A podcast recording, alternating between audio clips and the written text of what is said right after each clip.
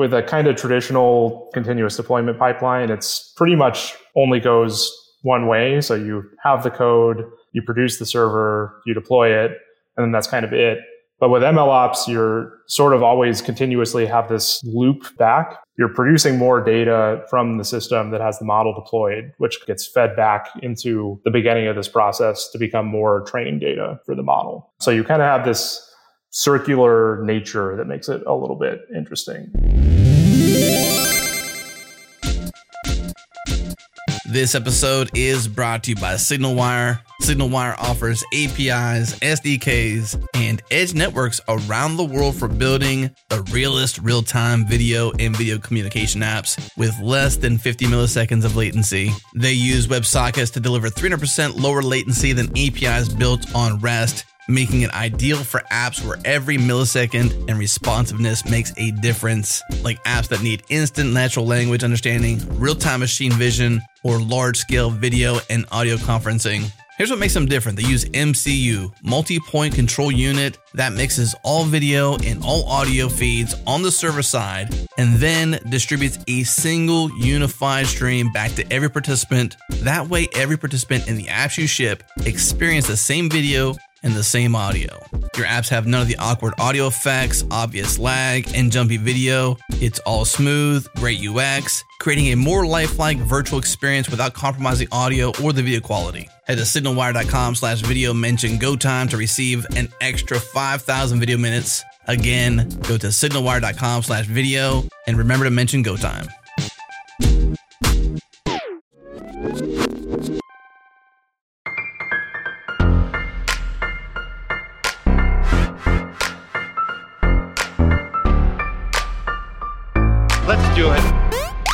Go time. Welcome to Go Time, your source for diverse discussions from around the Go community. Special thanks to our partners at Fastly for making sure you receive our MP3s super fast all around the world. Check them out at fastly.com. We record live each and every Tuesday at 3 p.m. US Eastern. Come hang with the Go Time crew and chat along in the Go Time FM channel of Gopher Slack. Okay, here we go.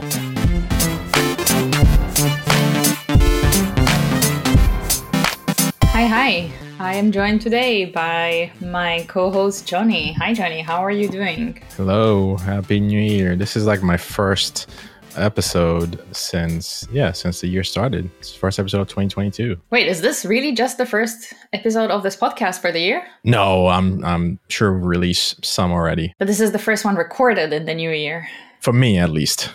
I'm not sure there were other episodes, but we will find out. Mystery. And we are joined today by Mike Eastham. Hi, Mike. It's great to have you.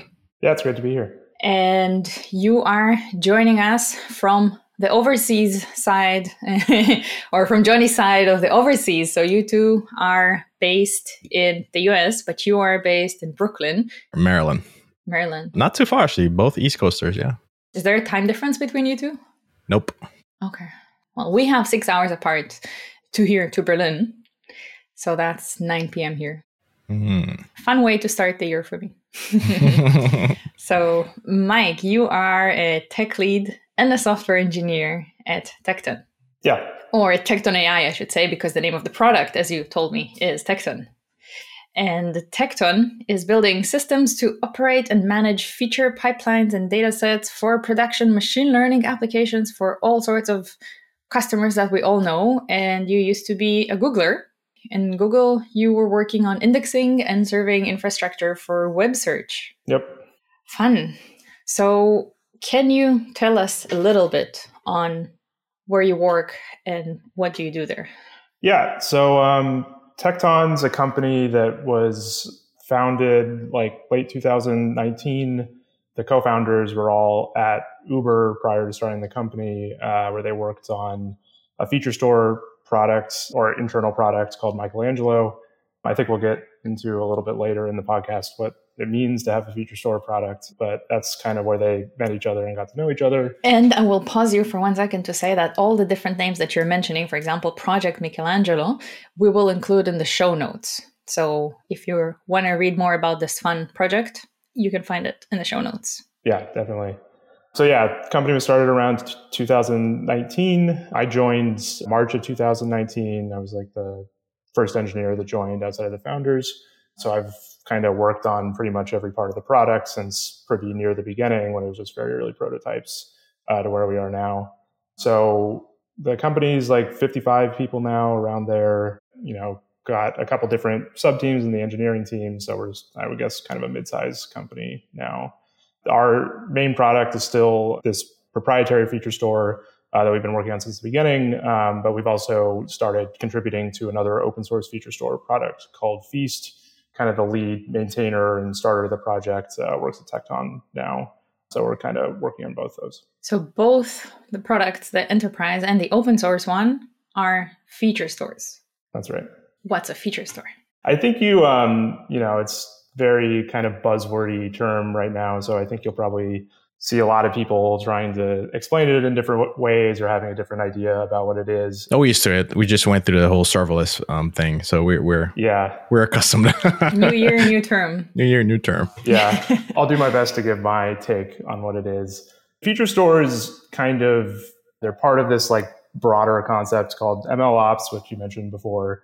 That's all about kind of applying like a DevOps style mindset to getting machine learning applications into production feature stores aim to solve kind of one piece of that pipeline, and that's managing feature definitions and feature data.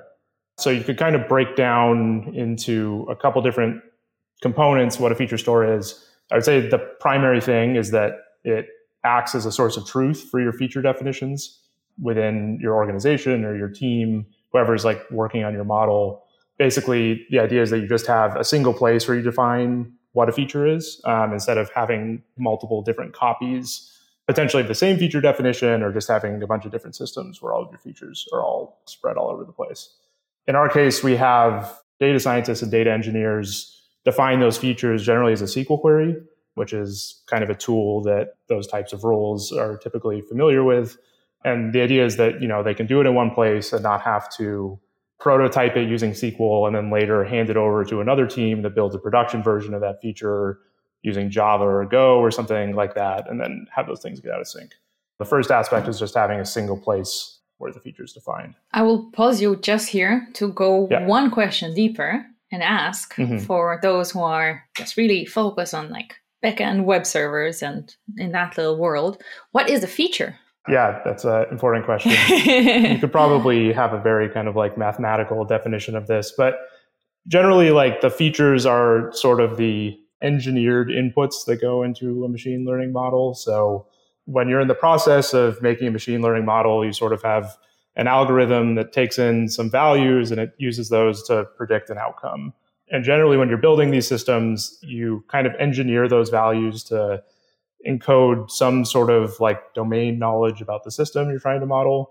So if you have a bunch of, let's say, raw data about users in a system, and maybe you're trying to predict like a product they might be interested in buying, as someone who kind of you know knows a bit about what might predict what people might want to buy, you might say, okay, I think their age might be kind of an important determinant of what things they might be interested in. So then you can build a feature that based on your raw data, let's say like a database of all of your user information, just extracts the age as a number. And so you're kind of like distilling down things that you think might be important to the model training system.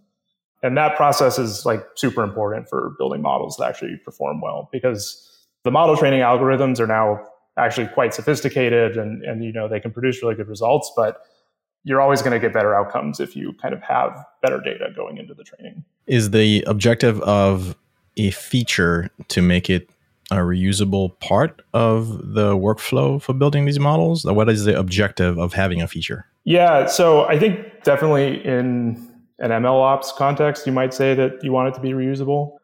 Like you can certainly build machine learning systems where all of the work is just done in a silo and you don't reuse it across different models ever. But you're probably going to have better outcomes for your organization, if you ever have more than one model, like you're probably going to have better outcomes if you can kind of share that work across different models. So that's definitely something that people try to use feature stores to um, achieve. Now, how granular? You gave an example about sort of uh, um, having having a deterministic way of getting someone's age, right? Giving your data model, your schema, your data store, whatever, wherever you're storing your user information, is the point to have these things sort of very granular to the point where to ease the reuse because they are like very small in scope. They do one thing and one thing well, kind of thing, and then you can just chain them as part of your model. Yeah, I think some of that depends a bit on what types of techniques you're using to build the model. So, from the perspective of someone who's building a feature store, we kind of just want to make sure that we support whatever types of features that people want to encode in the system. And so you can have really generic things like age, but you can also get even super specific features that are something that's like specific to a certain product and user combination. So I think there, there's like a variety of answers to that. So a feature then is part of the set of inputs that you're feeding into your model? Yeah, so you use it both for training. So you'll provide basically a bunch of previous examples of feature values as well as the outcome. So an example would be I might have a bunch of features about a prospective shopper, like let's say their age, maybe the last 10 things they had searched for would be in there encoded somehow, things of that nature. And then I would have an outcome, which would be like, did they buy a product or what products did they buy? And then during model training, uh, you provide all these examples, and then a model is the result of that. And then later on, you can basically use that model to predict the outcome from just the inputs. So in the example I gave before, you would, if you're trying to predict while they're shopping what it is that they might be interested in buying, you have just those feature values as inputs. You feed that into your model serving system, and then you get out a predicted outcome. So I'm trying to figure out where features fit in sort of the greater set of tools that you would use if we're talking sort of personalization here for example. I do know in having used some commercial um, personalization um, products that there's different sort of uh, um, algorithms that are used and, and different sort of uh, um, models that are used to uh, or rather different sort of approaches to training uh, right? And being able to sort of produce recommendations. So if i like example you gave if I've liked a few things, search for a few things, then this should be right the next set of things that that you might like. Kind of like going on Amazon and and you search for one thing, you see other recommendations, you, are like, oh, I'm seeing things I didn't know I wanted. yeah. or you go to a, you know Netflix and you watch something, and all of a sudden it's just recommending other things, right? So these kinds of recommender systems, it sounds like these are a kind of problem, right, that the features that you're creating, right, would feed into sort of helping these kinds of problems. So yep. I'm trying to imagine in my head where in the layer of things needed to have a fully operational recommendation engine, right? Where what unit, where is the feature at? Is it one of the first things that you do as a, somebody who's building sort of a model or tra- once you train a model? Like, is that like what's what's the workflow like? Where does that enter the picture? Yeah. So I think it is one of the first things you would start thinking about. But I think another kind of important aspect of ML ops in comparison to DevOps is that you have to go through a lot of cycles. So you might start thinking about features at the beginning, but to really effectively build ML systems, you want to be able to quickly go through a lot of cycles where you build the features, you build a model, you see how it performs, and then that can give you more information about maybe I need to tweak my feature definitions, or possibly just I need to get more data or something of that nature. So I think it's like it is one of the first things you would think about, but you also kind of have to be continuously monitoring what the values of your features are looking like, if you need to change the definitions, if you need to add new ones throughout the lifetime of the model. So, what makes features I guess, sophisticated enough or complex enough to require their own data store? Yeah. So there's a couple of interesting requirements from like a systems engineering perspective when it comes to feature data. One of the biggest ones is that I mentioned that you kind of end up using feature values in two main places. You use them once when you're building the model or training the model as part of your, your process of deploying like a machine learning system, but you also need to use it in production once you have the model deployed in order to actually make the predictions. And so it's the same sort of logic that de- defines the feature values, but you need to apply it in two different places. And you have different performance requirements for those two different use cases. So generally when you're making a prediction in the context of most like recommender systems, for instance, you have a user generally that's kind of sitting there at the other end of the connection waiting for search results to be ranked or something like that. So you obviously want that to happen quickly. And so in that kind of online context, when you're making a prediction, the latency is very important. So lots of times people have requirements of something like 10 milliseconds in order to retrieve feature values because that's only one piece of this whole process that has to happen of making a prediction.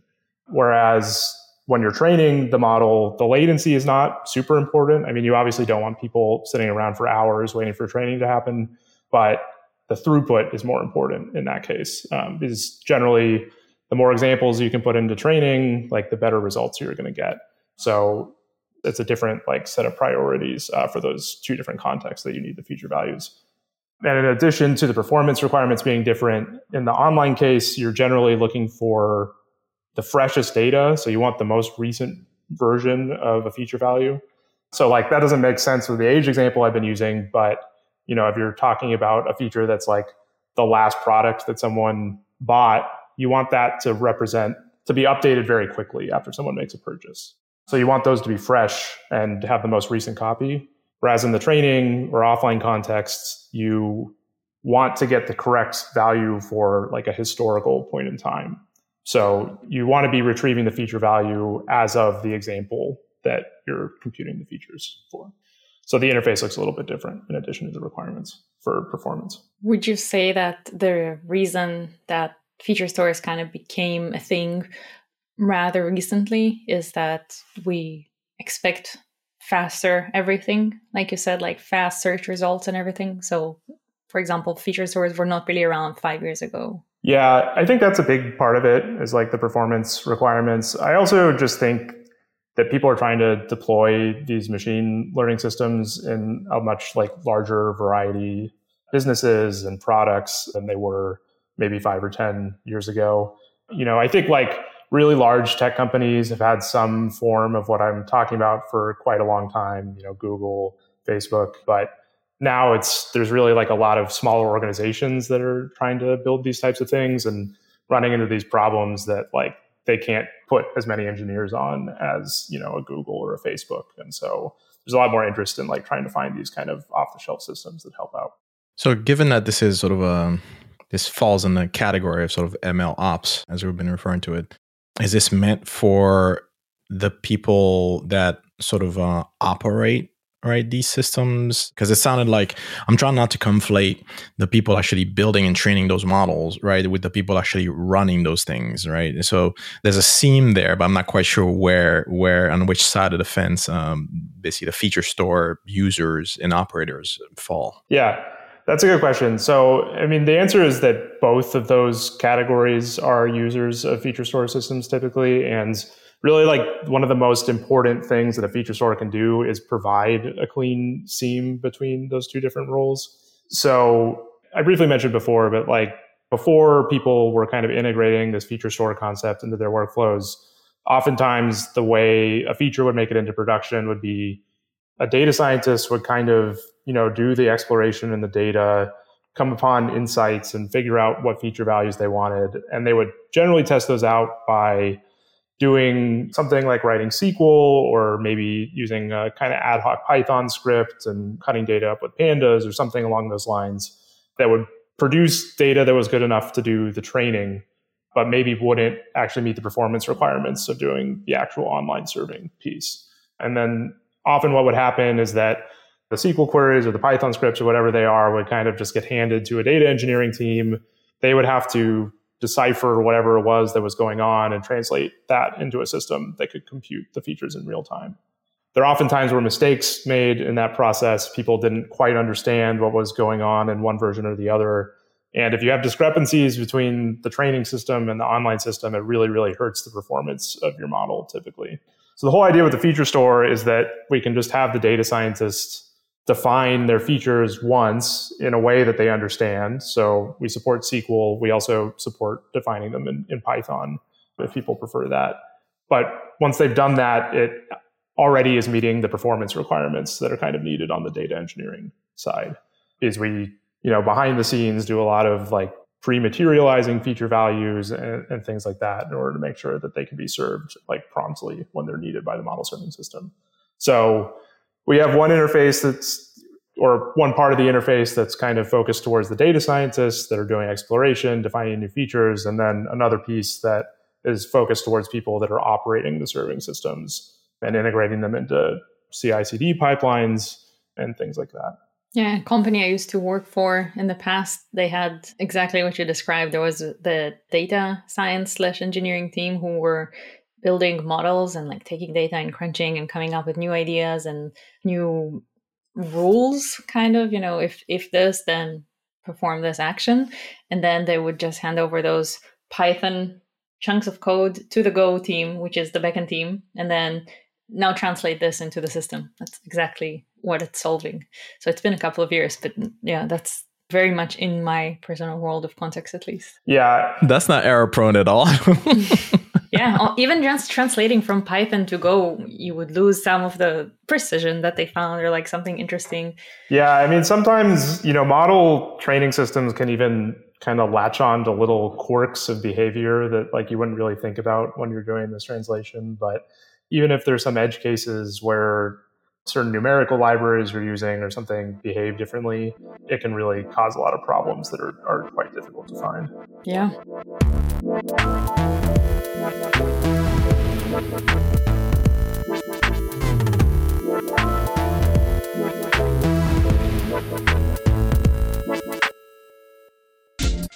This episode is brought to you by our friends at FireHydrant. FireHydrant is the reliability platform for every developer. Incidents impact everyone, not just SREs. FireHydrant gives teams the tools to maintain service catalogs, respond to incidents, communicate through status pages, and learn with retrospectives. What would normally be manual, error prone tasks across the entire spectrum of responding to an incident, this can all be automated in every way with FireHydrant. FireHydrant gives you incident tooling to manage incidents of any type with any severity with consistency. You can declare and mitigate incidents all inside Slack. Service catalogs allow service owners to improve operational maturity and document all your deploys in your service catalog Incident analytics let extract meaningful insights about your reliability over any facet of your incident or the people who respond to them.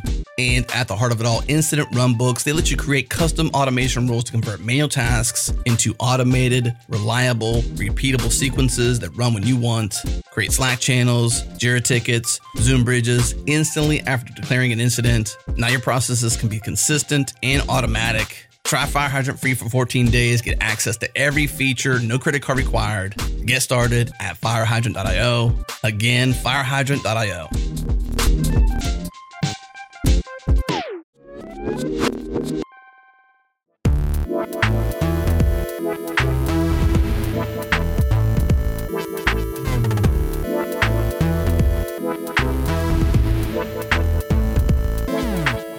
we asked you to define some things, Mike, and uh, I guess we covered a little bit what is your definition of ML ops, but maybe you can kind of say that for us. How do you see this, and how do you see this different from the DevOps and the infrastructure as a thing?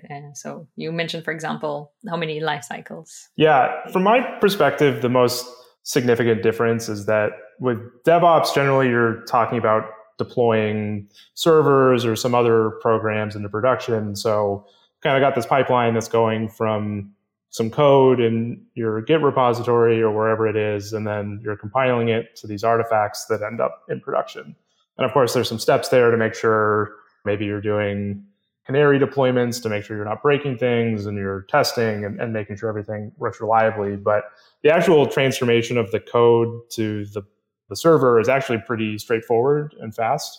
And with MLOps, it's really kind of an extension of the same thing. It's just that that process of transforming the raw data into the final product, which is like a model in this case, is really quite a lot more complex. So it takes longer either because there's like manual steps that are involved or because some of these training systems actually take a significant amount of computational power and time to produce the results. You've got different kind of disciplines involved with different stages of that pipeline. So there's data scientists, data engineers, so multiple different kind of stakeholders and people that are concerned with that pipeline. And so really it's just like a lot more there's a lot more complex pieces involved is like is the main difference that I see. In addition to taking longer, it's also with a kind of traditional continuous deployment pipeline, it's pretty much only goes one way. So you have the code, you produce the server, you deploy it, and then that's kind of it. But with MLOps, you're sort of always continuously have this loop back because you're producing more data from the system that has the model deployed, which kind of gets fed back into the beginning of this process to become more training data for the model, which we'll then deploy later. So you kind of have this circular nature that makes it a little bit interesting as well. So yeah, I mean, I think that's really the biggest difference. I think a couple other things are, I mean, I mentioned this a little bit already, but you really have a lot of different kind of skills and roles involved with most ML systems than you do with a typical software system. So you'll have people that are just, you know, straight up software engineers, they're data engineers, and then there are people who are data scientists who are technical, but you know, they understand things more in like statistics and math, and they have certain software tools that they want to use, like pandas, SQL, but don't necessarily like understand the whole like I think a lot of data, data scientists wouldn't be super happy if you asked them to like set up microservices by themselves and things like that. And so I think you kind of have to spend more time thinking about the different roles that are involved in making the system operate well and make sure that you can kind of accommodate what they want to do at different stages in the pipeline. There's two names for this, right? There's MLOps and there's AI ops. Oh. like I want to say it sounds like we're splitting hairs, but I don't know enough to know for sure. so I did a tiny bit of a research on Google Trends and things like this. AI ops is more common in the Americas. ML ops is more common in Europe and Asia. But they really mean the same thing? It kind of means the same thing. I mean, of course you you can go into splitting hairs, but this is kind of practically interchangeable. Right. I was also curious kind of if you write that as one word or two words. Well, I typically use MLOps actually. As one word and you're based in the US. Yeah. You're breaking the statistics. but I usually do like a capital M, capital L, capital O, and then the rest lowercase. I don't know if what the statistics are on that, but I think some people do it all caps and there's a bit of a disagreement there. Any other way, then it's just MLOps or MLOPS. Yeah, it can be confusing. what is this MLOPS thing I keep seeing everywhere? Not a new product. I'm happy to say that very few people actually write with a space, but I guess that kind of makes sense because you already write DevOps as one word, so it kind of continues that one. But if anybody was curious about that, here's all the information you need on the terminology. I will say I am curious where Go fits in to this wonderful world of, of MLOps. yeah, great question. So I can kind of give you some perspective on how we're using it at my company, and then maybe a little bit on how I think it's going in the outside ecosystem. Although I'm, I'm obviously more familiar uh, with what we're doing. so I mentioned before we have this online serving interface for the system where um, low latency is one of the big requirements. And so that's primarily where we're applying Go at Tecton. So we have basically a server that uh, we deploy for every customer that is taking in online requests for feature values. And we basically have a bit of a hybrid between pre-materializing the data and then so we have some of it pre-materialized but we do some kind of final aggregation steps at serving time and that's to make incremental updates easier when people need like frequently updated values so we basically have a bunch of pre-materialized data we get this request coming in and we aggregate do final aggregations and then return that result to the user so it's a pretty straightforward thing it's doing but like latency is really important, both keeping it low and then also keeping it consistent is typically people are concerned with how their tail latency is looking. So you, you want to make sure that you control that and keep everything pretty consistent. And so that's where we've deployed Go. The reason we chose Go for this use case, for me, it really, I mean, the biggest thing came down to the tools that Go gives you for kind of doing performance tuning and being able to dig into performance problems, you know, things like the um, the built-in tracing and profiling, like we've used really extensively in order to meet our performance targets for this component. So I think it's worked out really great for us. Was Go the first choice for this, or did you start something and switched? Go was the first thing we used for this component. Yeah. I'm trying to remember. It's been a while now. I don't think we like super seriously considered other options. I mean, we kind of by necessity have a large part of the system right written in Python because that's our SDK that we give to data scientists is, you know, they, they're kind of expecting Python there. So, I mean, we probably briefly considered it, but I don't think it, it would have worked with the performance requirements we have.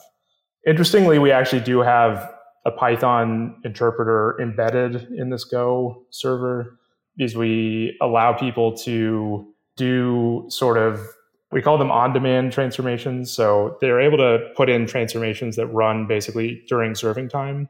And you might want to use that functionality, for instance, to compute a feature which is like a combination of something in the user's history, but also like a query that they're making that you're actively making a prediction for. So you might want to have a feature which is like a silly example would be like whether the you know what the difference in the length of the query and the last query was or something like that and you would do that inside the python interpreter inside on the feature server so it is a little bit of a, a hybrid but like 95% of it is all written in go and now you have me curious about this thing you've embedded inside of there so this is not like a um you know you're getting like a raw Python string literal, and then you're shelling out to some Python runtime and then getting results back. This is like you're actually like interpreting the Python code and translating that into what you need to then do. So we are running a full Python interpreter. We're not like translating the Python into some. Okay. Yeah, that that would be pretty cool, but we're not doing that. now. but I'm like, you need to open source that thing. I have actually kind of looked into this. There are projects floating around that will let you do like basically compile Python down to LLVM bytecode or something, and then you could potentially link that into a Go binary. Mm-hmm. We haven't really seriously investigated that. I mean, most of these transformations are doing quite simple things. They're not super performance intensive, so we haven't really seen the need, but it's something we could look at doing potentially. So this was done really to solve not really a technical problem, but more of a meeting your users, like internal right users, where they are, kind of thing. Because if Python is what they know and that's their tool, that's the thing that they know best. Supporting that to some degree, right, was sort of the goal. Not really because it couldn't have been done in Go, right? Yeah, that was definitely the main thing. Is that our our customers writing these are primarily familiar with Python there's also a bit of a nice thing technically with Python in that you can just take you know the function definition as a string and just you know send it to the server mm-hmm. and so you don't have to worry about like linking it into the binary and restarting the server every time there's a new configuration basically that's something i'm sure we could have figured out with go but it, we just haven't really had like a strong need to do it i know there are other systems like um, I might be misspeaking here, but I believe Airbnb has like published. They have like an internal feature store products where I think they, I think they have an equivalent concept where they have people write the transformations in Rust, maybe, um, and they can make this whole thing like super fast. But I think that's kind of like a an outlier case. Like most of our users, when they're writing these things, are doing very simple additions or, or very small transformations that really only take like a few hundred microseconds generally. So we haven't seen a need. Would you say that Go is generally a good choice for machine learning ops, for ML ops, MLOps? MLOps. Yeah, I mean, I think so. I think you'll find kind of at the various layers of the ML ops stack, there are always going to be these components that are pretty latency sensitive. Like across most of the customers I've talked to, generally, like pretty low latency for the end to end system is like a pretty important requirement. And I really like Go for that purpose. I mean, it's not necessarily that the language itself is somehow super fast compared to other languages out there. In fact, we've had issues with like the garbage collector and stuff that, you know, we might not have had in other languages. But really for me, the tools that it gives you to kind of identify these problems and deal with them are, make it like a really good choice. So even if you know there are issues that come up, I'm like confident that we can like solve them quickly without spending a ton of time trying to figure out what's going on. And that is worth the price of admission, my friend. Yeah, definitely. and I would say the other thing too is that there's, I mean, in the kind of broader ML ops ecosystem. Like I, I think a lot of a lot of people are kind of using Kubernetes as part of the solutions that they're deploying. And um, I found that just like being familiar with Go and the ecosystem is really helpful in that space because it's like pretty easy to just if you're confused at why something is behaving in a certain way, you can just like go look at the code, figure it out. So I think that's pretty helpful too, being kind of familiar with the ecosystem. So you mentioned the toolings as a thing that is super useful for you in your world as a developer in the in the world of MLOps. Interesting. I would really expect that you would also mention something like the speed of the language because it is really fast. it is certainly fast compared to something like Python. In my previous life as a you know software engineer at Google, we were mostly using C++. So it's like mm. Compared to that, it's not like mm-hmm. intrinsically faster, right? That's fair. Okay. And so for me, I guess given my background, I just look at the tooling and the ease of making everything work is the main advantage. But I guess if you were coming the other way from like having written a lot of Python, it would it would probably be a different story. It's all relative. Yeah.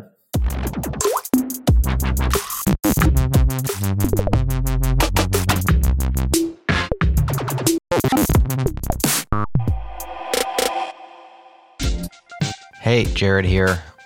One of the things we can count on in the software industry is change.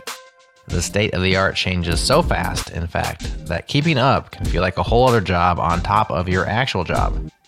That's why we created Changelog Weekly. It's our totally free newsletter that we drop in your inbox each and every Sunday.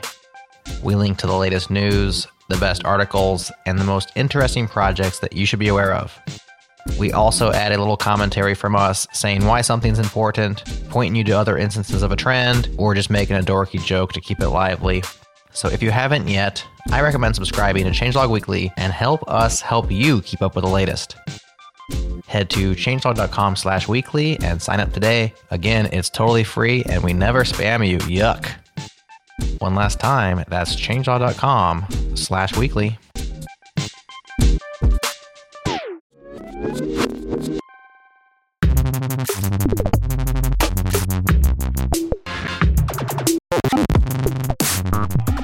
When did you start writing Go?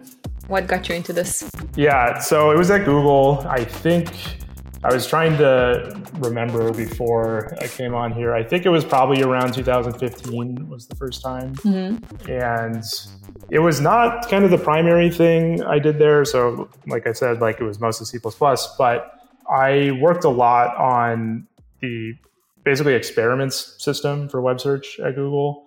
And a big piece of that was that all of the different front ends that were serving Google search would be basically creating kind of structured application logs of everybody's interactions constantly. And they would all get crunched down into a bunch of business metrics every day. And those metrics were what drove all the experiments that were going on at Google, basically. There'd be like thousands of these experiments running at a time. And the whole pipeline for crunching all of those logs down into metrics was, at the time I was involved with it, written in Go. And it still is. It was, before that, had been all written in this like domain specific language called Sawzall, which was actually created by Rob Pike. So there's a bit of a connection to Go there as well. But yeah, at the time I was working on it, everything was in Go. That system had like there were a bunch of different teams at Google that would contribute their own metric to it. So like the image search team would have metrics having to do with images. There would be some that were common across all the different search properties, but basically there were like a ton of people contributing these metrics. And so there was a library for creating them. And I spent some time working on that library because we were changing how things were logged in search front ends. And so we had to make sure that people, we weren't breaking people's metrics when we were doing that. So that's how I got involved writing Go. Basically, it was trying to not break people that were downstream of the changes I was making. And that's also, would you say, the main language for you now, right? Some Python, but mostly this. Yeah, we've got definitely a mix. All of our online serving stuff is written in Go. There's the Python for the, the customer facing stuff. And then just for variety, we have uh, Kotlin that's uh, involved in some of the more kind of like management and orchestration systems that are kind of off to the side. And Feast is the open source project, right? Yes. And it has some Go. It has some Go. Um, I'm frankly less familiar with the exact composition of everything on, on the Feast side. Um, they're a lot more Python focused because they basically run a lot more of the feature store system sort of inside the client, whereas Tecton's kind of architected with more things living on the back end. Mhm. But they do have some Go mixed in there as well. Okay, so anybody who's listening and wants to dive into this a little bit by contributing code can do this Yeah, in the repo of Feast. yeah, Feast is a, a good place to start. I love the wiki and I love the documentation, I have to say, of Feast. It's a great job with that. Yeah, they've done a, a really good job with all that stuff. Cool. Okay. And Johnny is like, as we laughed earlier, quickly skimming through everything and now is becoming the the expert. Ingesting data, yeah. Like yeah, next week, interview me on on MLOps. I'll have all the answers.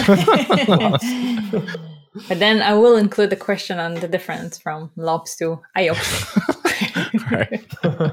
then I guess comes the fun part. Mm. Unless Johnny, you want to ask anything before we start talking about unpopular parts. Let's get to the unpopular stuff. All right.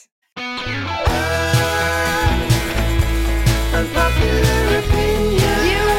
actually think you should probably leave.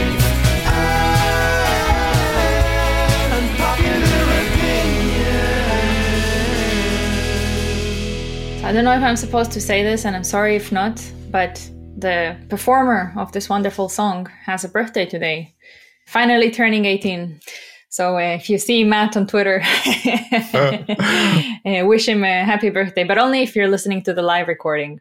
Actually, you know what? Even if you're listening afterwards, it's all, just say hi to Matt. You know, you don't need to say happy birthday. Just say, "Hey, Matt." He's finally an adult. Maybe he'll grow up. Maybe he'll grow up. That's an unpopular opinion, I guess. Matt, we love you very much. It's all in good vibes. Mike, do you have an unpopular opinion for us? Yes, I have an unpopular opinion. So it's not tech related, which I hope is okay. But um, it's all good. That's not popular. I really just don't like maple syrup. is my unpopular opinion. Even on pancakes, on waffles, I just don't don't do it. So Hmm. that's my opinion. Okay. Johnny, I saw a tweet from you from the weekend that you were making pancakes. Yeah, yeah. My, uh, you know, I have young kids and they love themselves a pancake, especially the syrup. so It seems almost universal, just not for me. What don't you like about it, Mike? How sticky it is is a big big part of it. Mm. Is it more or less sticky than honey? Somehow it feels more to me. I don't know if that's chemically accurate, but um, that's my perception anyway. And we've got a lot of uh, Canadians working at Tecton. Actually, uh, Mm. the CEO is Canadian, so I hope that they hear this, I don't get uh, you know ostracized. but oh, you don't like uh, syrup, eh? well, there you have it. Unpopular opinion. Yeah. I think the most funny opinions we have is uh, in the context of food. So great choice for an, an unpopular opinion. There will be a Twitter survey. We will see how unpopular is your unpopular opinion. Mm-hmm. And uh, you might get into the top five or the low five. Are you supposed to have the most people disagree with you? I mean, you know, it, it's a goal. It, we all have life goals, so why why not this one? Okay. Hopefully, I do well then. mm-hmm, mm-hmm, mm-hmm. Cool. All right. Well, that was a very interesting conversation. And I think it's a rather new field, at least in our context of gophers, this MLOps in general, but also feature stores in specific. And we will be providing links for you to learn if you want to dive into that or if you want to contribute code to Feast. And we also want to say thank you uh, to Mike for joining us and for teaching us so many interesting things. Indeed. Yeah. Thank you for having me. Thanks, everyone. All right, y'all. You enjoyed this conversation about ML ops in Go, check out our other pod that focuses exclusively on AI and ML related things. It's called Practical AI and it's hosted by fellow gophers Daniel Whitenack and Chris Benson. You can find it at practicalai.fm or in your favorite podcast app. Just search for Practical AI, you'll find it. And of course, the Galaxy Brain move is to subscribe to our master feed. Then your podcast app grabs every show we produce, including Backstage, which you can't get anywhere else, and you can just pick and choose the episodes that interest you most. Check it out at changelog.com slash master or by searching for Changelog Masterfeed. Go Time is produced by Jerod Santo with music by our Beat Freak in residence, Breakmaster Cylinder. Thanks again to our partners at Fastly for shipping our shows super fast all around the world. Natalie and Johnny will be back next week. They'll be talking APIs with the team behind API Toolkit. We'll talk to you again next time on Go Time.